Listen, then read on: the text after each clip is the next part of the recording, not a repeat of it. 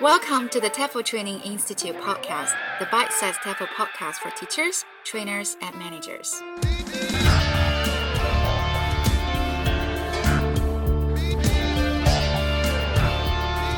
Hi everyone. Hi everyone. So I wanted to tell you about something that happened to me. Oh, it was years ago. So I was teaching a Chinese class to a bunch of foreign teachers that had just arrived in China.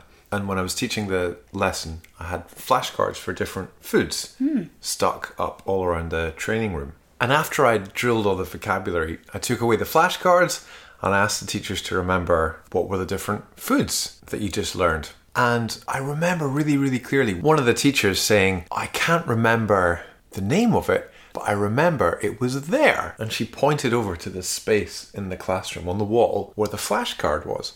And I thought, oh, that's really, really interesting that she can't quite remember the word, but she can remember where the picture was stuck. Hmm, interesting. So today we wanted to talk a bit about space and classrooms and seating and how all those different things can affect learning. Hmm, so we've got three questions as usual. The first one What seats arrangement can we use to maximize the students' learning? And number two, How can we get students to move out of their seats and get them to learn? And finally, and how can we use the space outside of the classroom to support learning and teaching?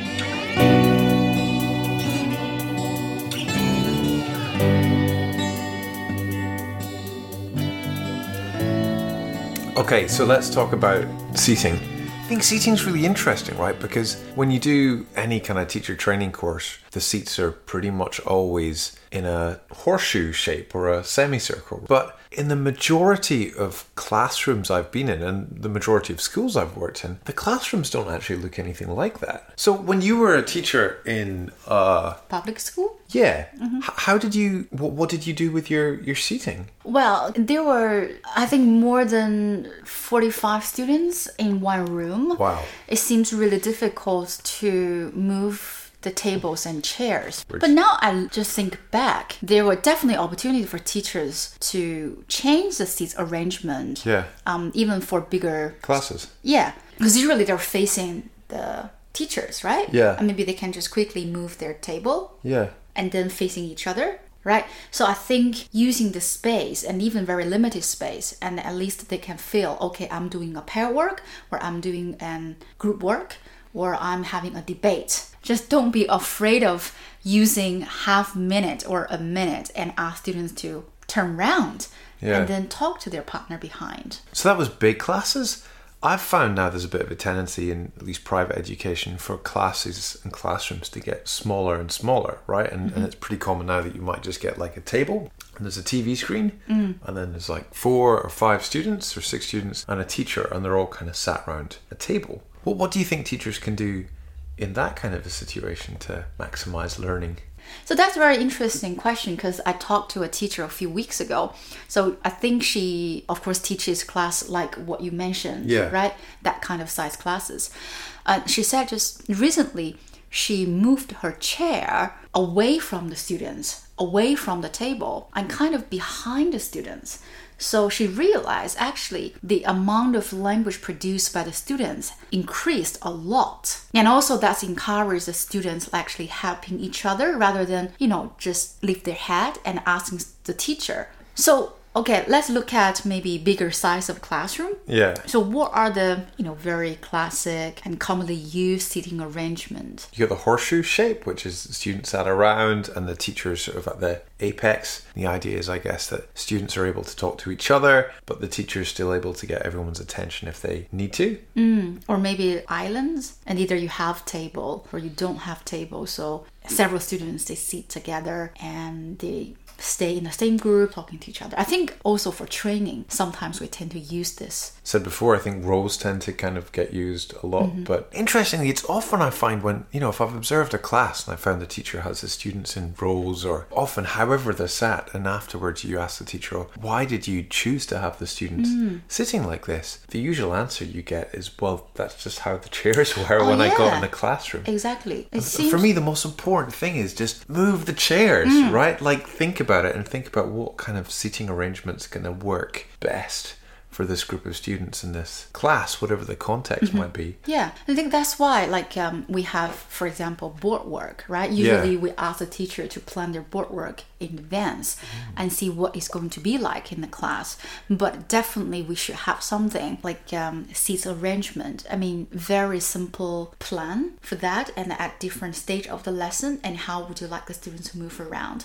I know usually we have uh, like interactive patterns, teacher, students, Students to students, students. students, right? Yeah. And our group work. But I think if we can draw a very brave seating plan, I think that make it more vivid and also give the teacher a brief idea, you know, how to monitor, for example, where the teacher can stand um, when this activity happening.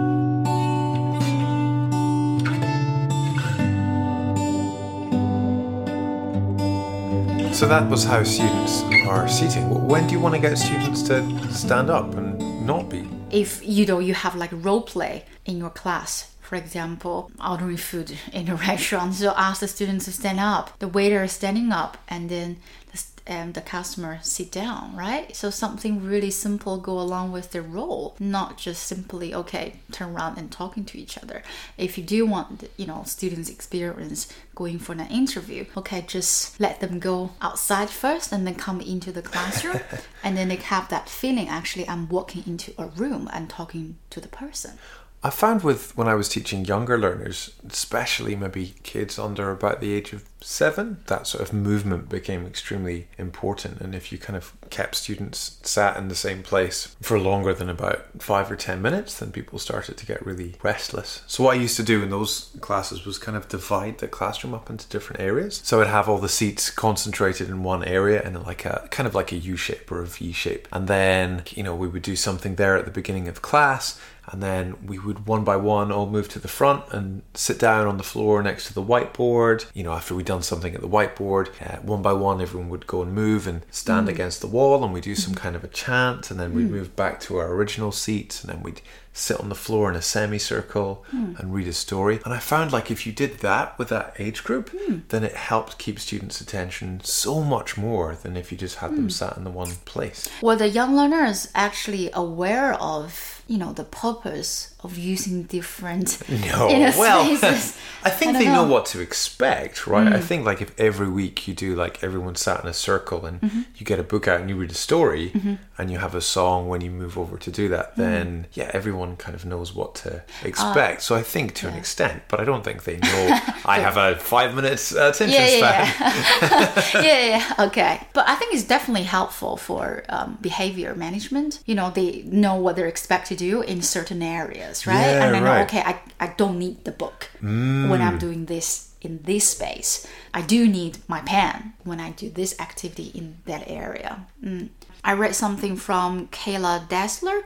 She said something about why the 21st century classroom may remind you of Starbucks. Hmm. Right? So if you go to Starbucks, you can see that their chairs actually arranged very differently, right? Yeah. If you want to find a corner, just work alone, or maybe you want to have like a small talk with somebody. Maybe I think that's really interesting. Yeah, if the school or the classroom is big enough, and definitely I would try that. Students can choose which area that they feel comfortable. to play devil's advocate, I think that sometimes teachers give students too much choice mm. in where they're sitting. So again, like another thing I often find in observed lessons is that I actually observed a lesson two or three days ago, and all the desks were for two students, but the students all sat apart from each other, so there were no two students sat at the same desk. So there was no opportunity for the students to compare answers. And you know, when I hmm. asked the teacher, oh, why, "Why did you have the students sat like that?" it was just, well, that's where the tu- students chose to sit. So I think that sometimes it's really good to come and sit in this seat here next to a partner or come and sit at the front or come and sit mm. next to someone. Yeah. because you know if you're going to do group work or pair work or anything like that later and you've got people dotted around the classroom like mm-hmm. a half empty cinema then it becomes really chaotic and really difficult to find someone to speak to. Mm-hmm.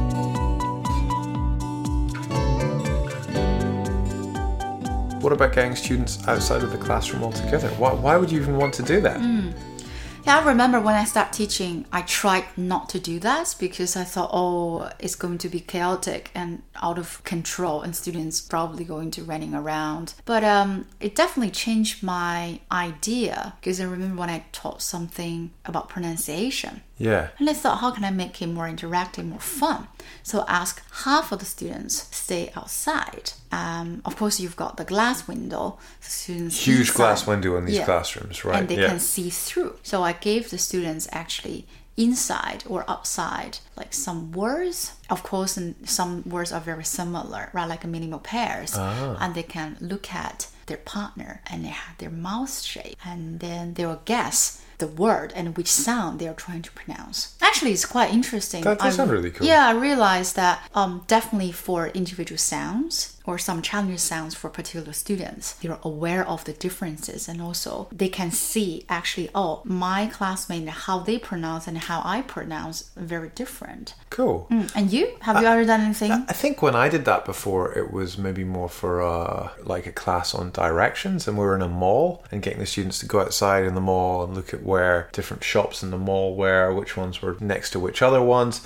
Like it was with a group of about nine year olds or something, so it was very controlled. But hmm. the students, it was amazing. They were so excited to be out into the mall, which I thought was so funny because they're obviously in a mall all the time, but just Yeah. being in a class and being in the mall was super exciting for them. I did something similar with adults. Instead of taking them to the mall, because the mall is kind of far away from the center, you know, and I just took them to the front desk, to the door of the school, and then they were going to give directions. A new student, and ah. then the first day come to school. Oh, I did. This is with adults. Yes. Because I did exactly the same thing with kids before. Yeah, had some of them pretending to be staff and some of them weren't. Yeah, they got Mm. Yeah. they got a big kick out of it. because of the curiosity and they tend to be more aware of the language they're using and also the language was so contextualized um, for the activity their whole you know attention and focus on that Yeah, I think as well to go back to what we were saying at the start, it will be so much more memorable. Are there any other times that you've taken students outside the class for some sort of a context or to use realia? yeah um, for shopping class i definitely took them to clothes shop Yeah, yeah so just use the items there you don't have to bring a big bag of uh, clothes from home you or can into the classroom. Exactly. You can just take the students to the clothes instead. Yeah, and also the I think people in that situation quite interesting. That's why a lot of language learners they can speak or they can use language in the classroom, but they can't when they out, go outside of the classroom Yeah. because the environment and people relationship has been completely changed. Ah. So it just like oh, oh, what- what I should say.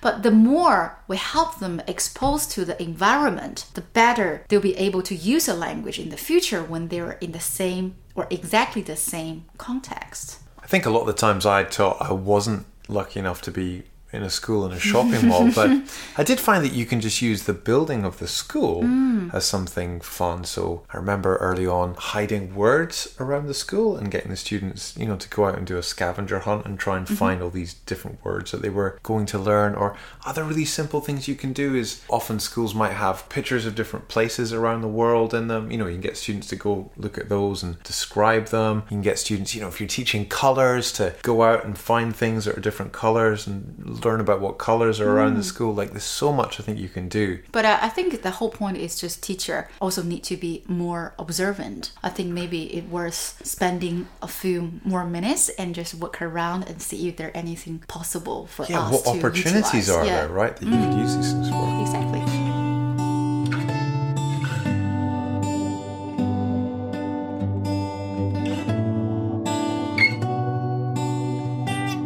Regardless, either you are a new teacher or experienced teacher, I think it's worth breaking your habits and trying something different. And Yeah, because I think all of us end up getting into those habits of keeping things the same. But often it's when you break those habits, you break the rules, you get the students to stand up more than normal, or you change the seats, or you get them out of the classroom altogether, that things become a lot more interesting and a lot more memorable. Hmm. thanks, everybody. Thanks for listening. Bye. Bye. For more podcasts, videos, and blogs, visit our website www.tefltraininginstitute.com. If you've got a question or a topic you'd like us to discuss, leave us a comment. And if you want to keep up to date with our latest content, add us on WeChat at TEFL Training Institute. And if you enjoy our podcast, please rate us on iTunes.